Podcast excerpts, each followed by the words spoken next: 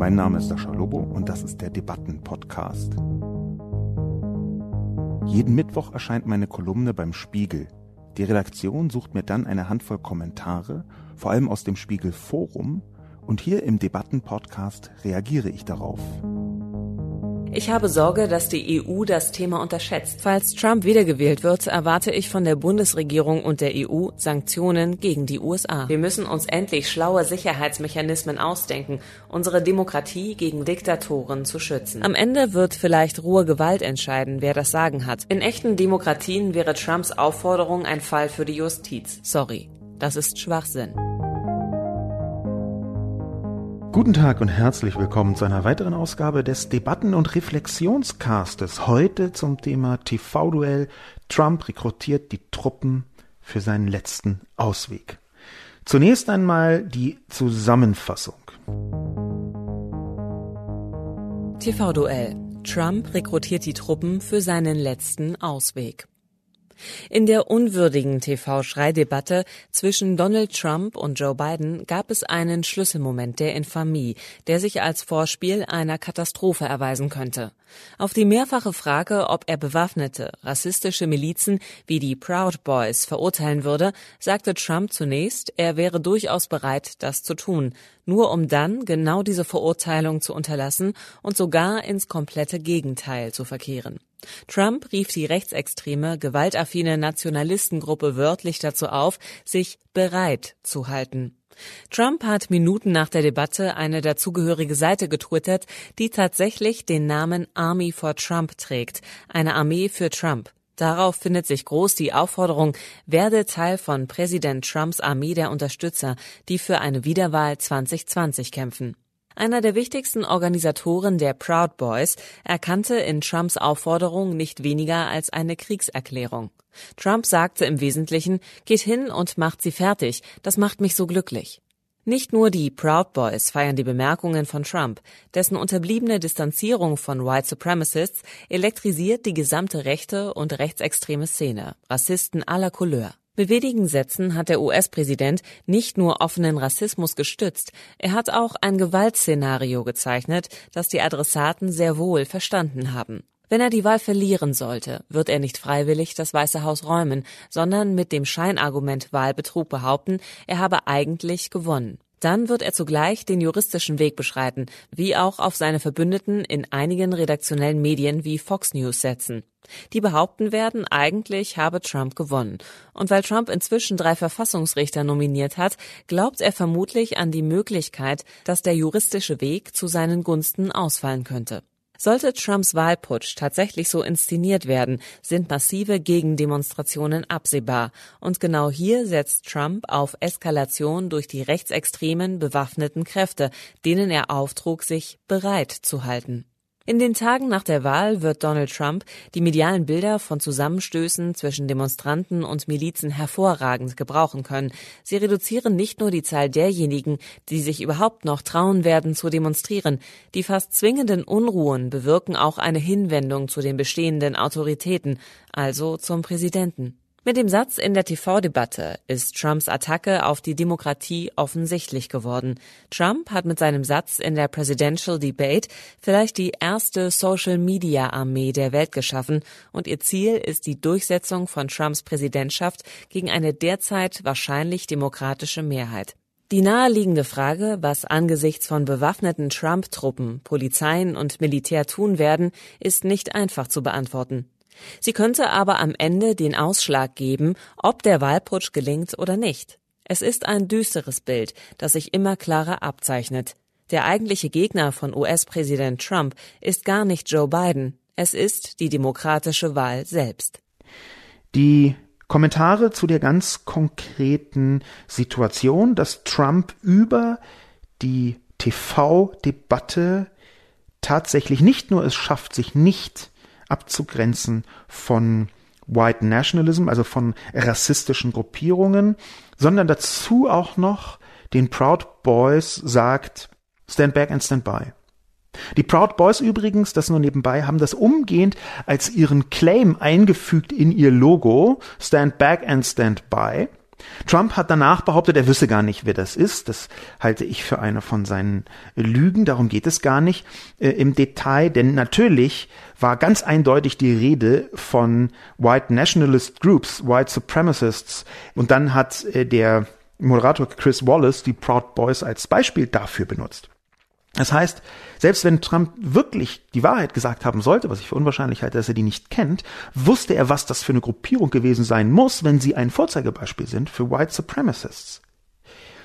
In diese Situation hinein, in dieses Aufgeköchelte, hat nun Michael hinein kommentiert. Michael sorgt sich um die Auswirkungen auf Europa. Ich habe Sorge, dass die EU das Thema unterschätzt. Ich kenne keine Stellungnahme dazu. Bestenfalls will man bewusst schweigen. Schlechtestenfalls hat Europa keinen Plan. Wir können das Geschehen in den USA überhaupt nicht beeinflussen und sollten deshalb zumindest darauf vorbereitet sein, was passiert, wenn die USA praktisch nicht mehr existieren.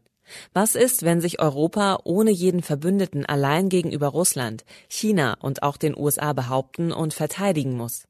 Die EU würde doch sofort zerfallen, weil es dann einzelne Mitgliedsländer gibt, die sich verzweifelt an eine der drei großen Diktaturen binden. Die Änderungen auch für unser Leben wären in kürzester Zeit dramatisch. Michael sorgt sich zunächst auf die Auswirkungen um Europa und das ist zwar legitim, für mich ist das aber, was Michael hier sagt, etwas zu groß geschossen, etwas zu große Münze, jedenfalls noch. Das ist nicht so, dass auch wenn Trump faschistoid agiert, und wenn die Wahl wirklich gefährdet ist, dass wir hier gleich von einer Diktatur sprechen können. Das kann ich so nicht stehen lassen. Dem muss ich widersprechen. Und zwar selbst dann, wenn Trump es schafft, zur Wahl das Ganze in einen Zwischenstand zu verursachen, äh, zu, zu ziehen. Ich möchte nicht sagen, dass nicht ein Putsch kommen könnte. Und was dann für eine Form von Staat oder Struktur entsteht, da würde ich auch einigermaßen vorsichtig sein. Ich habe ja selbst von Wahlputsch gesprochen. Aber tatsächlich ist in einem solchen Moment nicht die Auswirkung auf Europa meine größte Sorge. Europa ist sehr viel stärker, als die meisten glauben, nicht nur wirtschaftlich, sondern auch in vielerlei anderer Hinsicht. Ich glaube nämlich, dass Europa spätestens mit der Wahl von Trump hinter und vor den Kulissen sehr deutlich gemerkt hat, dass es im Zweifel viel alleiner auf sich gestellt ist, als die meisten Leute glauben. Es ist nämlich schon so, dass die meisten europäischen Politikerinnen und Politiker mit Trump gemerkt haben, dass das ursprünglich sehr verlässliche Amerika in einer bestimmten Situation vielleicht doch nicht mehr so verlässlich ist. Stichwort Ukraine.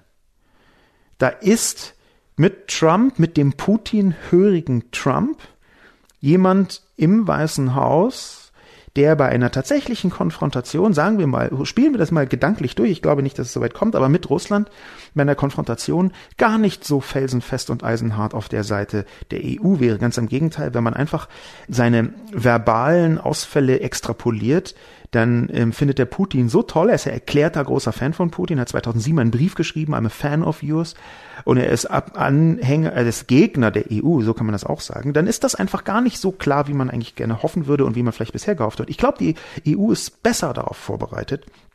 Man muss sich da nicht so große Sorgen um die Auswirkungen auf Europa machen, außerhalb der Ökonomie. Denn in der Ökonomie ist es tatsächlich schwierig. Aber Michael sorgt sich ja eher um die Politik. Ich glaube, die Politik ist in diesem Fall etwas einfacher zu handeln als den ökonomischen Sturz, der sich daraus ergeben kann. Wenn eine so krasse Lage in den Vereinigten Staaten entsteht, mit Milizen auf den Straßen, wie sich das andeuten könnte, dann gibt es natürlich einen wirtschaftlichen Absturz sondergleichen. Und der könnte tatsächlich für Europa viel gefährlicher sein als irgendwelche Planspiele zwischen China, Russland und den Vereinigten Staaten und dass Europa dann halt keine offizielle Schutzmacht in Form einer NATO mehr anrufen kann oder so. Da möchte ich also Michael widersprechen. Es gibt übrigens Stellungnahmen aus der EU, die sind halt bloß ein bisschen verklausuliert.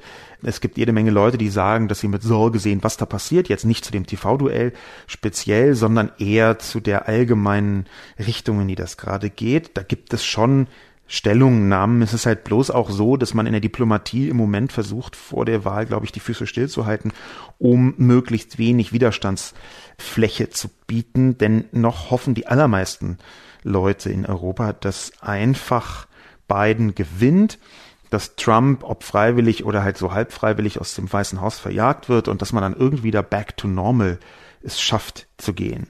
Back to normal heißt, dass die ganzen normalen, in Anführungszeichen, Prozesse weitergeführt werden. Carina hat eine andere Ansicht. Und zwar eine andere Ansicht als viele andere Menschen. Interessanterweise folgt sie dieser Spur, die ich aufgemacht habe mit den Proud Boys, mit den Bewaffneten, davon gibt es ja jede Menge Milizen, und glaubt, dass am Ende rohe Gewalt über den Ausgang entscheiden könnte. Too long didn't read. Wir müssen uns endlich schlaue Sicherheitsmechanismen ausdenken, unsere Demokratie gegen Diktatoren zu schützen. Die Demokraten haben jahrzehntelang das hochgezüchtete Politspiel mitgespielt und sind damit auch Wegbereiter dieser neuen Qualität der Verantwortungslosigkeit, Hetze und Menschenverachtung. All die Taktiken, die zur Korruption des Spielfelds beitragen, wie zum Beispiel Gerrymandering, sie dachten, sie könnten sie ebenso nutzen und dann gibt Minus mal Minus vielleicht nicht Plus, aber zumindest gleichen sie sich aus. Aber sie haben falsch gedacht. Diese Generation von neoliberalen Konservateuren der Machtverhältnisse hält sich an keine Regeln mehr, während die zahnlosen Liberals versuchen, ihnen magieloses Gesetzesabracadabra entgegenzusetzen. Ihre Waffen funktionieren nur in einer intakten oder wenigstens semi-intakten Demokratie. Die USA aber sind eher eine Oligarchie. Am Ende wird vielleicht rohe Gewalt entscheiden, wer das Sagen hat, und das ist ein Kampf, der unabhängig vom Gewinner viel Leben kosten wird. Viele dieser White Supremacists fühlen sich ja schon in ihrer Freiheit beraubt, wenn sie keine schwarzen Menschen jagen dürfen oder empfinden sich selbst als so äußerst schützenswert, dass sie sich bewaffnet in eine Menschenmenge stellen, um sich dann so bedroht zu fühlen, dass sie ihre Gewalt unter dem Deckmantel der Selbstverteidigung ausüben können. Es wird hässliche Szenen geben und die Björn Höckes der Welt werden frohlocken. Die Machtergreifung des wohl unattraktivsten Narzisst der Welt, ein Reality-TV-Star mit 70k-Frisur, erschlichenen Schulabschlüssen und dem Vokabular eines Viertklässlers, der nicht verlieren kann und dem jedes Mittel recht ist, seinen Hintern zu retten, während Millionen verantwortungsloser und auch ahnungsloser Menschen ihm eben diesen küssen und sich ihren Henker selbst wählen, ist ein würdiger Anfang vom Ende unserer hochentwickelten Spezies. Lächerliche Ironie, die Endstufe unserer Evolution. Carina geht noch viel weiter in ihrer Sorge als Michael. Und zwar mir entschieden zu weit. Carina steigert sich geradezu rein in das Ende unserer Spezies, das Ende unserer Evolution. Das finde ich um zwölf bis 15 Kategorien zu hoch gegriffen. Auch ich habe Sorge, dass Donald Trump seine Truppen, und ich glaube, man kann hier wirklich von Truppen sprechen, seine Truppen mobilisiert und damit in die Wahl eingreifen möchte, in die Gemengelage nach der Wahl vor allem. Ich habe ja geschrieben ungefähr, was da zu erwarten sein könnte. Ich glaube aber nicht, dass Karina in dieser Fall recht hat und das hier gleich zu einer Art halben Weltuntergang wird. Ich möchte das nicht zu 100 Prozent ausschließen, gerade über diesen Faktor Wirtschaft, den ich eben angesprochen habe, dass wir in eine schwere Krise schlittern. Aber die Menschheit wird nicht aussterben, weil Donald Trump diese Wahl manipuliert oder gewinnt oder verliert und dann versucht, irgendwas anderes zu tun. Mit Verlaub, dass da würde ich gerne zwei bis fünf Gänge runterschalten, aus dem simplen Grund, weil in der Debatte ohnehin schon schrille Töne überwiegen. Und schrille Töne haben ganz oft den Nachteil, dass sie für alle Beteiligten die Möglichkeit bieten, zu sagen, oh, die Debatte ist so schrill, es wird schon alles nicht so schlimm werden, und dadurch wiederum eine Verharmlosung in Gang kommt. Wenn man jemanden hat, der bei jeder Debatte schreit, jetzt wird bald der Mond explodieren und auf die Erde stürzen, dann überdeckt das die tatsächlich richtige und wichtige Kritik, weil es so schrill ist, dass es am Ende von den meisten Menschen in einen Topf geworfen wird mit der gesamten Kritik. Ich weiß nicht, ob die Kausalität, die ich eben aufgemacht habe, überhaupt stimmt. Was ich sagen möchte ist, wenn man in den großen Kritiktopf zu schrille Gewürze mit reingibt, in Form von der Ende der Evolution, dann kann es sein, dass der ganze Topf ungenießbar wird. Das ist Übrigens eine alte Propagandatechnik. Die heißt Subversion durch Überaffirmation. Und diese Propaganda und übrigens auch Kunsttechnik, ich glaube, die ist sogar in der Kunst entwickelt worden, aber diese Propaganda ist, dass man nicht etwa das Gegnerische sagt, dass man also, wenn man jemandem schaden möchte, sagt, Trump ist total doof, sondern dass man eine Überaffirmation macht und dadurch die Position für einigermaßen vernünftige Leute untergräbt. Das heißt, ich stütze die Position desjenigen, dem ich schaden möchte, in so radikal übertriebener Weise, dass die Leute, die nur so auf halber Strecke mitgehen wollen, dass die so ein bisschen skeptisch werden, dass denen mürmig wird. Ich gebe zu, dass dieser Mechanismus bei Trump kaum noch irgendwie anwendbar ist, unter anderem, weil er in voll völlig irrationalen, äh, teilweise wahnhaften Strukturen und Personengruppen gestützt wird. Aber bei Trump würde das ungefähr so aussehen, dass man sagt, Trump müssen wir zum Gottkaiser wählen. Er ist der Wiedergänger Jesus er muss für immer da Präsident bleiben, weil er so klug ist, dass er eigentlich sogar noch über dem Herrgott steht. Man merkt schon, dass ich da hier ins Schlingern gerate, aber das wäre ein Ansatz, den man für Subversion durch Überaffirmation benutzen könnte. Und das geht natürlich auch in die andere Richtung. Wenn man jetzt also so argumentiert wie Carina, dann hat die Gegenseite einen Grund, einen sehr guten Grund zu sagen, ey, über, übertreibt doch alle miteinander und damit die komplette die Kritik zu delegitimieren.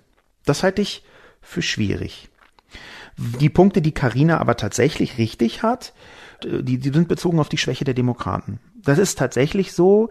Das ist auch, was die allermeisten politischen Beobachter seit langer Zeit sagen, dass die Demokraten nie den Ernst der Lage erkennen, immer noch versuchen, das Gute zu sehen, immer noch sagen, na ja, aber wir müssen doch auch ein paar von den gemäßigten Republikanern, dass sie ganz große Schwierigkeiten haben, klare Kante zu zeigen, dass sie wirklich immer wieder die gleichen Fehler machen, immer wieder die Ernsthaftigkeit und die Radikalität und die Entschlossenheit der Republikaner unterschätzen und immer wieder sagen, nein, aber hier müssen wir doch auch abwägen und hier brauchen wir doch eine Balance und immer wieder reinfallen auf den gleichen Shit.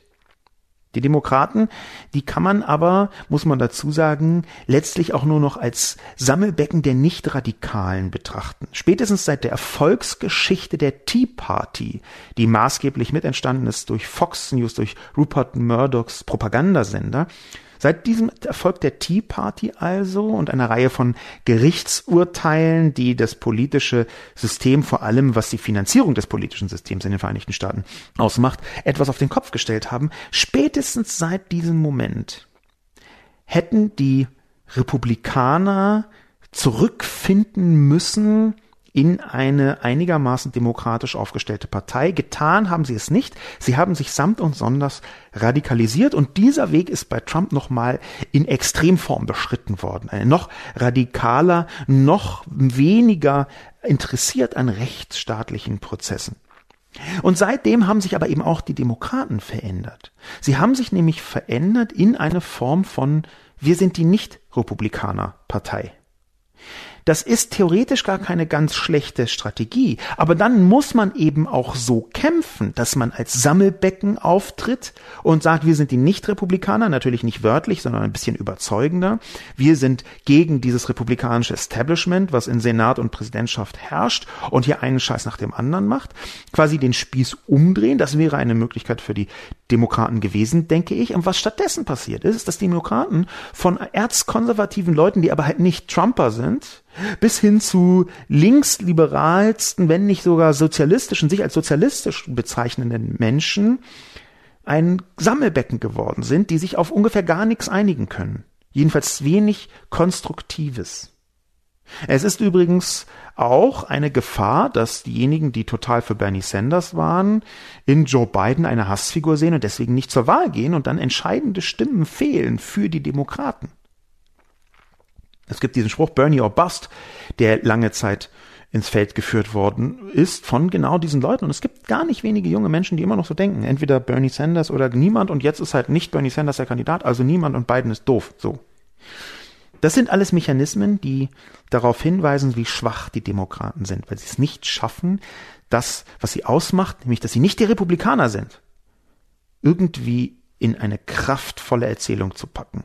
Zahnlos ist da schon von Carina ganz richtig diagnostiziert. Magieloses Gesetzesabracadabra. Auch da muss man ein bisschen aufpassen, weil Gesetzesabracadabra zu sagen, das ist halt auch so ein bisschen rechtsstaatliche Prozesse abzuwerten. Aber faktisch stimmt es, dass der Charme, den die Demokraten entfalten können, sich dann am Ende in irgendwelchen bürokratischen Getöse verfranst die haben auch nicht so eine richtig sympathietragende Figur, so eine, so eine, so eine Star-Figur, die ist den Demokraten jetzt nicht gerade zugelaufen. Da hätte es welche gegeben können unter Umständen. Die haben sie alle abgeschossen oder nicht in die ersten Reihen gestellt aus einer Vielzahl von Gründen. Übrigens auch Gründe, die mit dem sehr schmierlappigen demokratischen Establishment zu tun haben. Es ist ja nicht so, als seien die Demokraten aus Gold, sondern da gibt es eine Vielzahl von Leuten bei den Demokraten, die genau dieses Washington-Filzspiel über Jahrzehnte gespielt haben, als alternativlos betrachtet haben und so ein Filzspiel, so ein Netgeworke, das führt am Ende nicht dazu, dass diejenigen nach oben kommen, die so einen gewissen Grip für die Öffentlichkeit haben, sondern eben diejenigen, die am besten im Hintergrund Einflussnetzwerke aufrechterhalten können. Peter schreibt, Falls Trump wiedergewählt wird, erwarte ich von der Bundesregierung und der EU Sanktionen gegen die USA. Ich wollte diesen Kommentar zunächst komplett wegfeuern und sagen, hä, was? Nee, wie, mit welcher Begründung? Der ist schon mal gewählt worden, keine Sanktionen, jetzt nochmal gewählt worden, Sanktionen wollte also so ein bisschen vorschnell den abtun. Aber wo Peter natürlich einen Punkt hat, ist, dass in dem Moment, wo Trump wiedergewählt werden sollte mit unlauteren Mitteln, man durchaus über Sanktionen nachdenken kann. Zwar ist die EU, Bundesregierung und EU, schwierig aufgestellt, um jetzt eins zu eins Sanktionen herzustellen. Aber dass man Druck ausüben kann, über sanktionsartige Instrumente, über bestimmte, sagen wir mal, Moratorien, in dem Fall, wo Trump, sagen wir mal, 37 Prozent bekommt, so Erdrutschsieg für Biden, Trump bekommt 37 Prozent und er geht einfach nicht aus dem Weißen Haus und da, es ergibt sich eine katastrophale Situation, teilweise auch mit Gewalt, aber ein Schwebezustand. In dem Moment kann natürlich die EU Druck ausüben. Der Hinweis ist also richtig. Die Frage wäre, ob dieser Druck produktiv oder kontraproduktiv wäre. Die Frage wäre auch, ob dieser Druck nicht dazu führen würde, dass die Öffentlichkeit in den Vereinigten Staaten, die äh, vergleichsweise allergisch reagiert auf Einflussnahmen äh, oder vermuteten Einflussnahmen von außen, es sei denn, es ist die Trump-People, aber die, ob die nicht schon auch damit so ein leichtes Problem hätten, wenn auf einmal sich die anderen Staaten einmischen.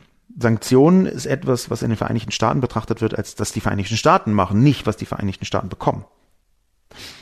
Das ist eine komplexe und komplizierte Gemengelage, die danach entstehen könnte. Aber Druck zu erhöhen, das könnte sowohl ein Pluspunkt sein als auch ein Malus. Ich bin mir also unsicher, ob und wie das eingesetzt werden könnte. Ich möchte, glaube ich, auch gar nicht so intensiv drüber nachdenken, weil wenn das soweit kommen sollte, dann ist das Kind nicht nur schon in den Brunnen gefallen, sondern wahrscheinlich sogar schon ertrunken im Brunnen, wenn es soweit kommen sollte, dass die EU ernsthaft über Sanktionen nachdenkt. Aber ein interessanter Punkt ist es allemal.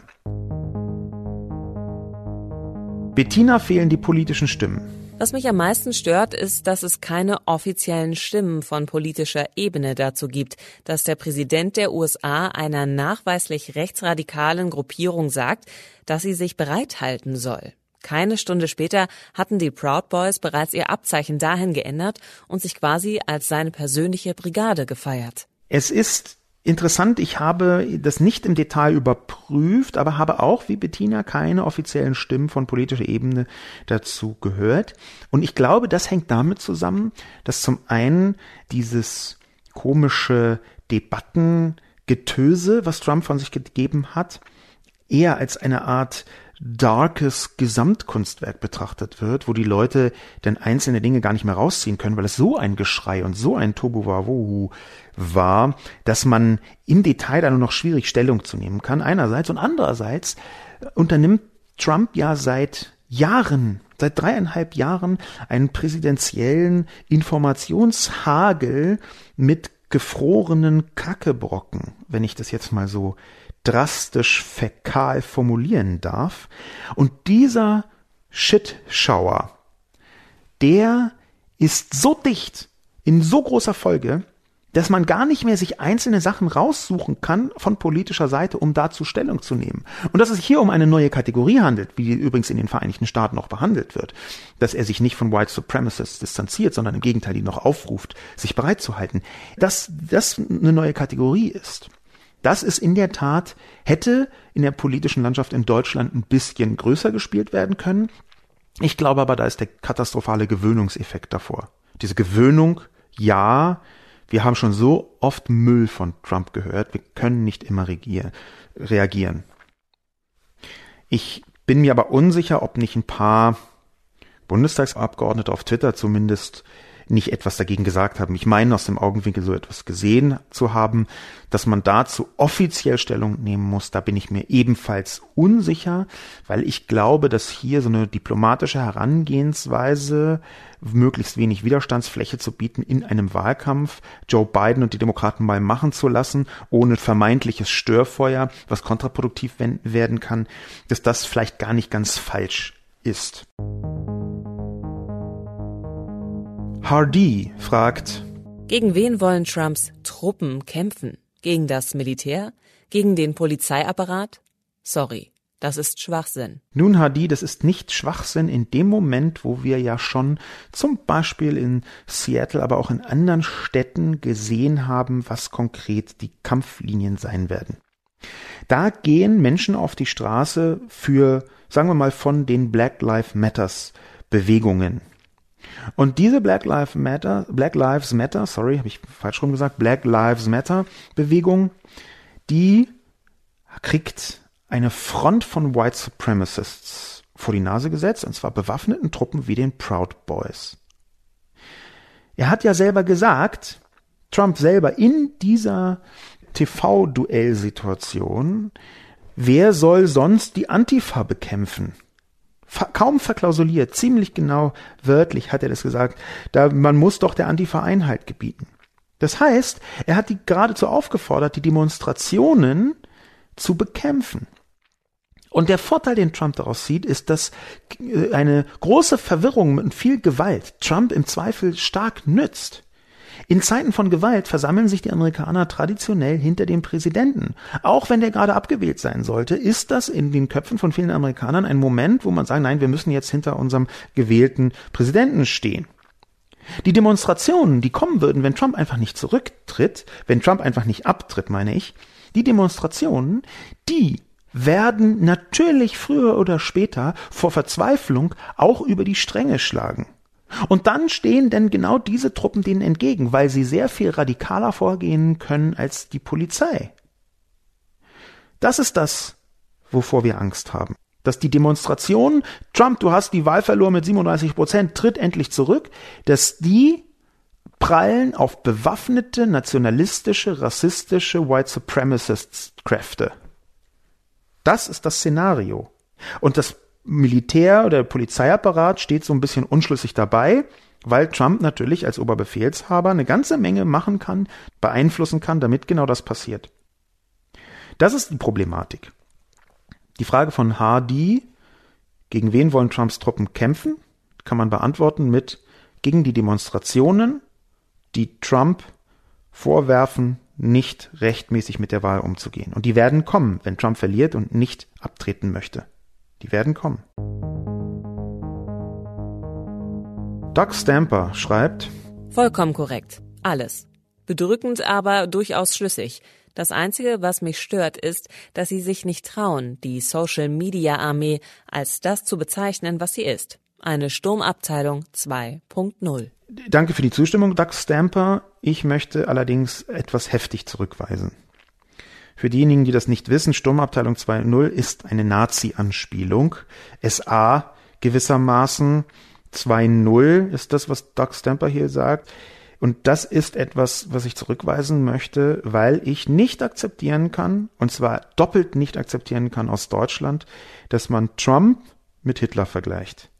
Auch die Situation, die in den Vereinigten Staaten ist, ist für mich nicht legitim in irgendeiner Weise mit der Nazizeit oder mit Weimar vergleichbar. Und zwar schon dreimal nicht aus Deutschland heraus. Ich halte es für falsch, anmaßend, gefährlich und unklug, wenn man versucht, aus deutscher Perspektive Trump irgendwie gleichzusetzen mit dem Nationalsozialismus oder Hitler gar. Das ist auch immer, wie man es dreht und wendet, eine Verharmlosung von Hitler einerseits und eine Schuldabwehr andererseits. Das ist nämlich zu sagen, ach schaut, in den USA kann auch sowas passieren wie hier in Deutschland. So schlimm können es, dann kann es dann bei uns ja dann nicht gewesen sein. Ob man will oder nicht, schwingt da immer die Selbstentschuldung 80 Jahre danach mit rein. Und das kann ich nicht akzeptieren. Trump ist bei aller Antipathie, bei aller Abscheu, bei aller Gefahr, die von ihm ausgeht, und zwar für ungefähr alles. Trump ist nicht Hitler. Das muss man so festhalten. Es ist nicht legitim, ihn zu vergleichen. Und aus Deutschland, wie ich schon dreimal gesagt habe, ich sage es gerne noch ein viertes Mal, es ist doppelt nicht legitim, weil die Botschaft der Verharmlosung von Hitler nicht aus diesem Vergleich herauszulösen ist. Insofern darf es Sie nicht stören, dass ich das nicht tue, die Social Media Armee von Trump zu vergleichen mit der SA, sondern es hat Sie zu erfreuen, gefälligst. Es hat Sie mit Genugtuung zu erfüllen, dass ich das nicht tue, weil es falsch wäre und weil es eine Verharmlosung wäre. Der nächste Kommentar kommt von Robin. Robin sieht die Gewalt auf Seiten der Trump-Gegner. Ich weiß ehrlich gesagt nicht so richtig, vor wem man in den USA Angst haben soll. Bisher geht die Gewalt hauptsächlich von Trump-Gegnern aus. Wenn von den Trump-Befürwortern einer getötet wird, hört man davon nichts. Es wird geplündert und zerstört, doch Angst macht man vor seinen Anhängern, die angeblich durch die Bank weg rassistisch sind. Verkehrte Welt. Robin hat nun die Schwierigkeit, glaube ich, dass er oder sie, ist ja ein Name, der sowohl männlich wie auch weiblich gelesen werden kann und deswegen übrigens interessanterweise auch von vielen non-binary, nicht binär geschlechtlich aufgestellten Menschen verwendet wird. Also Robin, ich benutze jetzt einfach mal sie, also als weiblich gelesenes Pronomen, weil auch viele nicht-binäre Menschen sich mit den weiblichen Pronomen äh, etwas wohler fühlen. Es gibt im Deutschen anders als im Englischen, wo man they sagt, auch noch kein ganz neutrales Pronomen. Also äh, Robin sagt, sie weiß nicht so richtig, wovor sie Angst haben äh, soll. Sie soll erstmal nicht unbedingt Angst haben, aber jetzt sehe ich die Schwierigkeit bei Robin, dass sie sich ganz offensichtlich informiert, entweder über Fox News oder über sogenannte alternative Medienangebote, abseits der großen redaktionellen Medien, so irgendwas wie Breitbart oder noch Schlimmeres. Robin blendet komplett aus das, was zum Beispiel Behörden sagen dass die allergrößte Gefahr im Moment von White Nationalists ausgeht. Die größte Gefahr auch was die Zusammenstöße angeht, von denen ich eben sprach, zwischen den Demonstrationen und den Gegnern, den Proud Boys etwa oder Milizen. Das ist nicht verkehrte Welt, Robin, sondern wir folgen hier der ganz offiziell einge teilten und kategorisierten behördlichen Einschätzung. Es gab eine ganze Reihe von Menschen, die ähm, in allen möglichen Spiegelforum ebenso wie auf Twitter und Facebook gesagt haben, ja, aber die Proud Boys sind doch gar nicht rassistisch. Da gibt's einen Kubaner mit dabei und einer, der Anführer sei schwarz und so weiter und so fort. Nun, das ist aus meiner Sicht eine komplette Fehleinschätzung, die auch beabsichtigt ist. Es gibt das sogenannte äh, Token-Prinzip wo eine Vorzeigeperson, die einer Minderheit angehört, nach vorne geschickt wird, um zu zeigen, dass man eigentlich gar nicht rassistisch ist. Ich glaube, das ist bei den Proud Boys ganz ähnlich. Dieses Token-Prinzip, das ist eigentlich eine Art Nachfolger von den berühmten jüdischen Freunden, die ungefähr alle Antisemiten haben.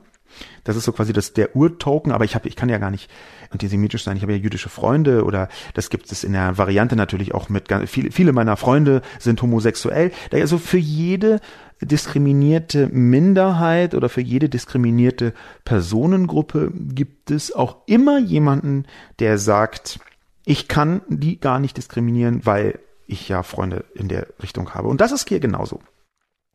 Schauen wir uns einfach an, was das FBI schon 2018, im November 2018 gesagt hat.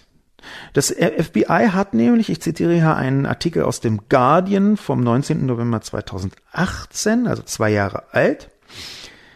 Das FBI hat die Proud Boys als Extremist Group eingeschätzt.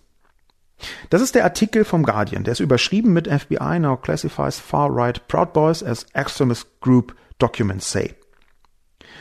Das heißt, der Artikel ist ganz interessant, den kann man anhand dieser Überschrift auch googeln. Er ist deswegen interessant, weil er nochmal so ein bisschen die Ursuppe der Proud Boys wieder aufmacht und ganz deutlich sagt, ich zitiere jetzt das FBI, ein FBI-Dokument. Proud Boys hätten ties to white nationalism. Und diese Ties to White Nationalism ist nichts anderes als, ja, das ist eine rassistische Gruppierung. Die hat sich übrigens seitdem noch verstärkt. Das kann man genau so sagen. Die Proud Boys ist also eine rassistische Truppe. Robin sagt zwar, sie sei angeblich durch die Bank weg rassistisch. Das ist wahrscheinlich irgendwie halb sarkastisch gemeint und so, nee, das kann ja gar nicht stimmenartig gemeint. Ich halte dagegen die FBI-Dokumente, die die als extremistische Gruppe, und zwar White Nationalist, extremistische Gruppe einschätzt.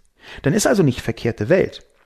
Ob Sie davor Angst haben müssen, sollen, Robin, ist eine zweite Angelegenheit. Das hängt ein bisschen davon ab, ob Sie zum Beispiel weiß sind oder nicht. Es hängt ein bisschen davon ab, ob Sie offen sichtbar andersartig sind oder ob Sie wirklich eine Frau oder non-binär sind. Die Proud Boys sind nämlich auch misogyn. Das kann man in ihrem Oeuvre ziemlich gut sehen. Sie sind von Beobachterinnen und Beobachtern aus den Vereinigten Staaten durch die Bank als misogyn, rassistisch, nationalistisch und mit vielen antisemitischen Anklängen bezeichnet worden. Transphob kam in jüngerer Zeit noch deutlich hinzu. Diese Diskussion ist in den Vereinigten Staaten noch etwas größer als hier in Deutschland, die Diskussion um Feindschaft, Feindlichkeit, Ablehnung gegenüber Transpersonen. Es ist also ziemlich verräterisch, wenn Sie sagen, dass man vor denen gar keine Angst haben sollte oder ganz Angst haben muss. Es ist deswegen verräterisch, weil es viel über ihre eigene Position sagt und darüber, ob und wie Robin sie sich Gedanken machen zu ihren eigenen Privilegien. Und zu den Privilegien gehört zum Beispiel, dass man von Nazis nicht verfolgt wird, wenn man das richtige Aussehen, die richtige Religion, die richtige geschlechtliche und sexuelle Aufstellung hat und dazu noch eine ganze Reihe von anderen Punkten, wie zum Beispiel nicht offensichtbar seine politische Haltung hat, dass man eine politische Haltung hat, die von den Nazis akzeptiert wird und es ist im Zweifel eine, die rechts, rechtsextrem oder eben nazihaft ist. Das sind schon alles Dinge, Robin, da erkennt man, in welche Richtung sie unterwegs sein könnten. Das möchte ich zumindest als Möglichkeit beschreiben. Wenn von den Trump-Befürwortern einer getötet wird, hört man davon nichts. Nun, das liegt daran, dass nicht so wahnsinnig viele Trump-Befürworter getötet worden sind in letzter Zeit, wohingegen eine ganze Reihe von Menschen auf Demonstrationen zu Tode gekommen sind.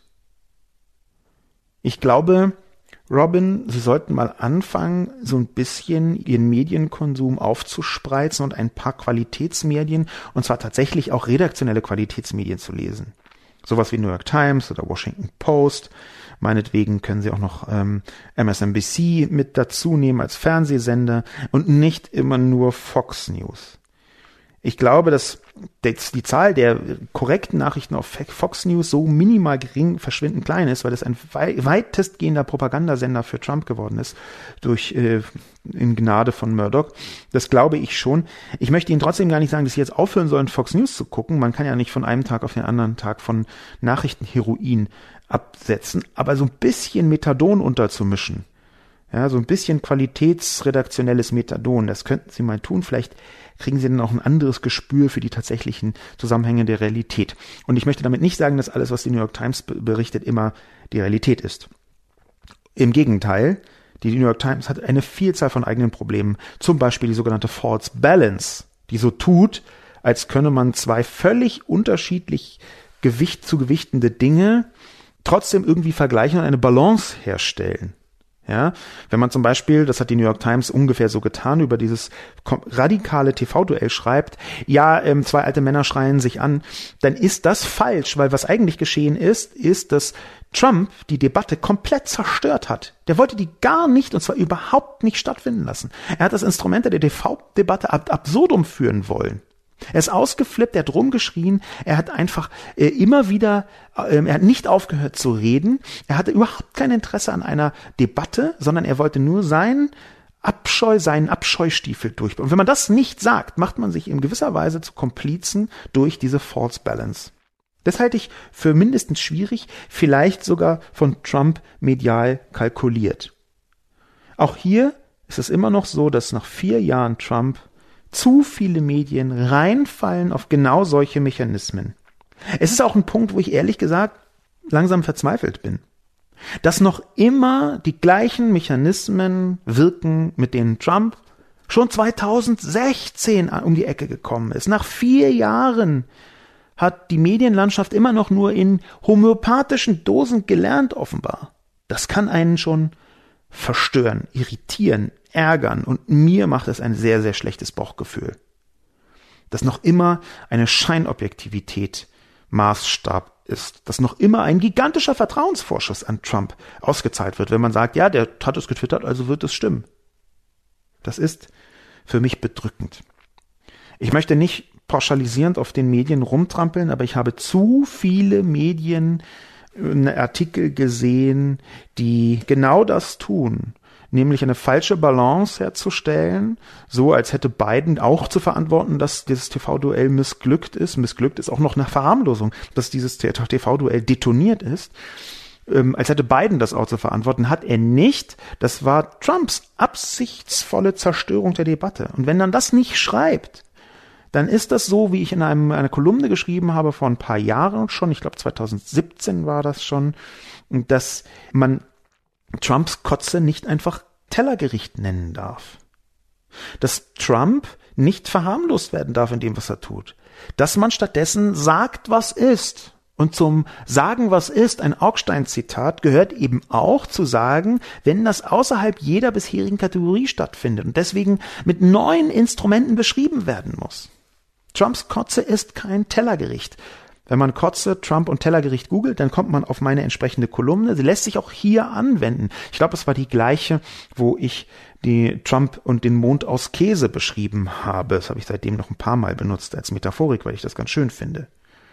Wenn Trump behauptet, der Mond ist aus Käse, dann kann man halt nicht schreiben, das Material, aus dem der Mond gemacht ist, ist umstritten. Das geht nicht. Das ist die falsche Balance.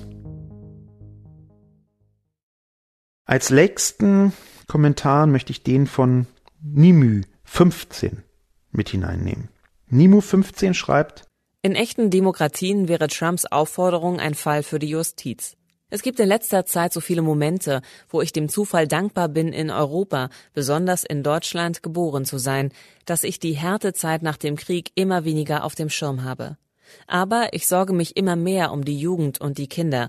Hoffentlich begreifen sie, welch einen unermesslichen Wert sie mit dieser mühsam erarbeiteten Demokratie geerbt haben und kämpfen darum. Ich mochte Nimü 15s Kommentar gerne, auch wenn da so ein paar, mindestens zwischen den Zeilen, vielleicht sogar in den Zeilen, Andeutungen sind, die ich nicht so überzeugend finde oder die ich etwas zurückweisen möchte aber ich mochte den Kommentar sehr gerne, weil er trotz der Skepsis zukunftsgewandt ist und eine Hoffnung formuliert und eben auch eine Hoffnung in die jungen Menschen hineinprojiziert, von der ich glaube, dass die diese selber sehr stark spüren. Ich bin ja erklärter Fan der jüngeren Generation, weil ich glaube, dass sie unendlich viel richtig machen und sehr, sehr viel gut machen. Auch das, was die älteren Generationen so die Boomer und die Millennials, zu denen ich jetzt gehöre zu den Millennials, äh Quatsch, die Boomer und die äh, Generation Y, äh, X meine ich natürlich, fuck, ich bin komplett durch die Generationenverwirrung gekommen. Also die Boomer und die Generation X, Generation X, ich gehöre zur Generation X als 75er Jahrgang, dass das wir alles nicht so richtig gemacht haben, ein bisschen verbockt haben, dass diese jüngeren Generationen, nämlich die Millennials und die Generation Z, das sehr viel klüger und präziser und besser hinbekommen. Das mag ich gerne und da in diese Richtung geht ja Nimü, trotz ihrer Sorge. Der Punkt, wo ich nicht ganz einverstanden bin, ist, dass hier en passant die Vereinigten Staaten als nicht echte Demokratie bezeichnet wird. Und so weit möchte ich einfach noch nicht gehen. Zum einen ist die Demokratie in den Vereinigten Staaten sehr viel älter als alle anderen Demokratien, mehr oder weniger jedenfalls mit der amerikanischen Verfassung gehört die Demokratie in den Vereinigten Staaten nicht nur zu den ältesten, sondern auch zu den damit automatisch zu den stabilsten. Daher ist es auch aus deutscher Perspektive ein bisschen schwierig, glaube ich, dir zu vorschnell zu sagen, ist jetzt keine echte Demokratie mehr. Wir hatten vorher auch schon mal diesen äh, Vergleich mit der Oligarchie und es gibt definitiv oligarchische Elemente in der amerikanischen Demokratie. Mit der amerikanischen Demokratie ist es aus vielerlei Hinsicht nicht zum allerbesten bestellt. Trump ist ja letztlich auch, kann man jedenfalls so lesen, eine Art Symptom einer immer dysfunktionaler werdenden Demokratie. Da gehe ich voll mit. Da wäre es auch vermessen, die Vereinigten Staaten da nicht kritisieren zu wollen, nur weil sie eine alte Demokratie ist. Aber ich glaube, man darf den Vereinigten Staaten zumindest zum gegenwärtigen Zeitpunkt nicht die Demokratie absprechen und sagen, es ist keine echte Demokratie. Das halte ich für eine deutsche Hybris. Und da wäre ich sehr vorsichtig. Bin ich auch sehr vorsichtig. Niemö ist er nicht so vorsichtig. Ansonsten finde ich den Kommentar ganz gut. Noch eine, eine andere kleine Eintrübung ist, natürlich kann man dem Zufall dankbar sein, in Europa zu sein. Man muss aber auch immer, in Europa geboren, in Deutschland geboren zu sein. Man muss aber auch immer so ein bisschen auf dem Schirm haben, dass dieser Klang, Deutschland sei das gelobte Land und man kann so wahnsinnig dankbar sein, dass man hier ist, dass man da immer so ein bisschen eine gewisse Vorsicht walten lässt um nicht mitschwingend zu transportieren, dass Deutschland schon das allerbeste Land der Welt ist. Das, manchmal klingt es in diese Richtung. Das möchte ich nie 15 gar nicht unterstellen. Das ist ja auch allenfalls in einer homöopathischen Dosis drin. Ich habe da aber so eine gewisse Vorsicht mit eingebaut dass man bei aller Dankbarkeit in einem Land so leben, das nicht nur wohlhabend ist zum großen Teil, sondern das auch ähm, in dem Frieden herrscht, auf einem Kontinent zu leben, wo in weiten Teilen, nicht überall, aber in weiten Teilen Frieden herrscht dass diese Dankbarkeit nicht umschwingt in ein, wir sind schon viel geiler als die anderen. Das ist etwas, worauf man achten kann. Aber wie gesagt, das ist jetzt gar nicht in Richtung Nimü 15 gemeint, sondern eher so ganz allgemein etwas, über das man nachdenken kann. Gleichzeitig eine Dankbarkeit zu empfinden, aber diese Dankbarkeit nicht kippen zu lassen in eine Herablassung gegenüber anderen. Das wäre denn so chauvinistisch. Die Sorgen um die Jugend und Kinder, das ist etwas, was bei älter werdenden Menschen ganz oft passiert. Das hängt auch manchmal so ein bisschen damit zusammen, dass man denkt, oh, es wird alles immer schlechter, deswegen haben sie Kinder so schlecht. Das sehe ich bei Nimü nicht so stark. Hoffentlich begreifen sie, welchen unermesslichen Wert sie mit dieser mühsam arbeitenden Demokratie geerbt haben und kämpfen darum. Ich glaube, das tun sie. Und ich glaube, sie tun das auch schon. Die, sie machen, sie kämpfen das auch schon. Und ich glaube, dass äh, Nimü hier eine positive Wendung selber mit eingebaut hat, weil er da nicht steht, dass sie das gegenwärtig nicht begreifen, sondern dass sie eine große Chance sieht, dass sie das begreifen. Ich hoffe jedenfalls, dass Nimü das so meint und nicht so äh, eher abwertend meint, dass sie die checken es nicht. Und ich glaube, ich möchte hier Nimü die positivst mögliche Deutung ihres Kommentars gerne unterstellen. Natürlich sind diese Demokratien mühsam gearbeitet und geerbt, aber wenn ich mir anschaue, wie zum Beispiel rund um die Welt die Wahlergebnisse aussehen, mit wenigen Ausnahmen, interessanterweise Deutschen in östlichen Bundesländern, zum Beispiel jetzt bei den letzten Wahlen, mit wenigen Ausnahmen ist es da schon eher so, dass die jüngeren Leute deutlich progressiver wählen. Und zwar progressiver in der Sinne von pro-demokratisch, demokratiestützend, liberale Demokratie stützend. Das würde ich schon als Teil des Kampfes bezeichnen. Ein anderer Teil des Kampfes ist sowas wie Black Lives Matter, eine tendenziell eher junge Bewegung. Ein anderer Bereich ist natürlich Fridays for Future. Ähm, auch die sind ziemlich eindeutig die liberalen Demokratien stützend aus einem Klimaaspekt heraus, was ich sehr, sehr gut finde. Wir haben also eine ganze Reihe von großen Anzeichen, dass die Jugend der Welt, und sei es in Hongkong, wo es halt nicht geerbt ist, dass die Jugend der Welt von den Vereinigten Staaten über Europa bis in, äh, in den asiatischen Raum hinein sich allergrößte Mühe gibt mühsam erarbeitet, äh, sagt äh, Nimü, sich allergrößte Mühe gibt, diese Demokratie nicht nur zu erhalten, sondern auch zu nutzen, um sie zu stärken und die Probleme der Welt anzugehen. Ich bin jedenfalls ziemlich zuversichtlich, dass das in die richtige Richtung geht. Und ich glaube, dass man diese ganze republikanische Katastrophe rund um Trump auch lesen kann als das letzte Aufbäumen der weißen alten Männer, bevor es gar nicht mehr anders geht, den jüngeren und diverseren Menschen endlich mehr Macht zu geben. Die Macht, die sie auch in einer Demokratie, die nicht mit diesem Verhältniswahlrecht, was an manchen Stellen der Welt etwas verschiebt, arbeitet oder diese verschiedenen Instrumente, die vor allem die Republikaner benutzt haben, die tatsächlichen Machtverhältnisse verschleiert. Also die Macht, die ihnen auch zusteht in einer Demokratie, weil sie inzwischen die Mehrheit sind. Mein Name ist Sascha Lobo. Mit dieser Hoffnung bedanke ich mich fürs Zuhören, wünsche viel Freude, bis zum nächsten Mal.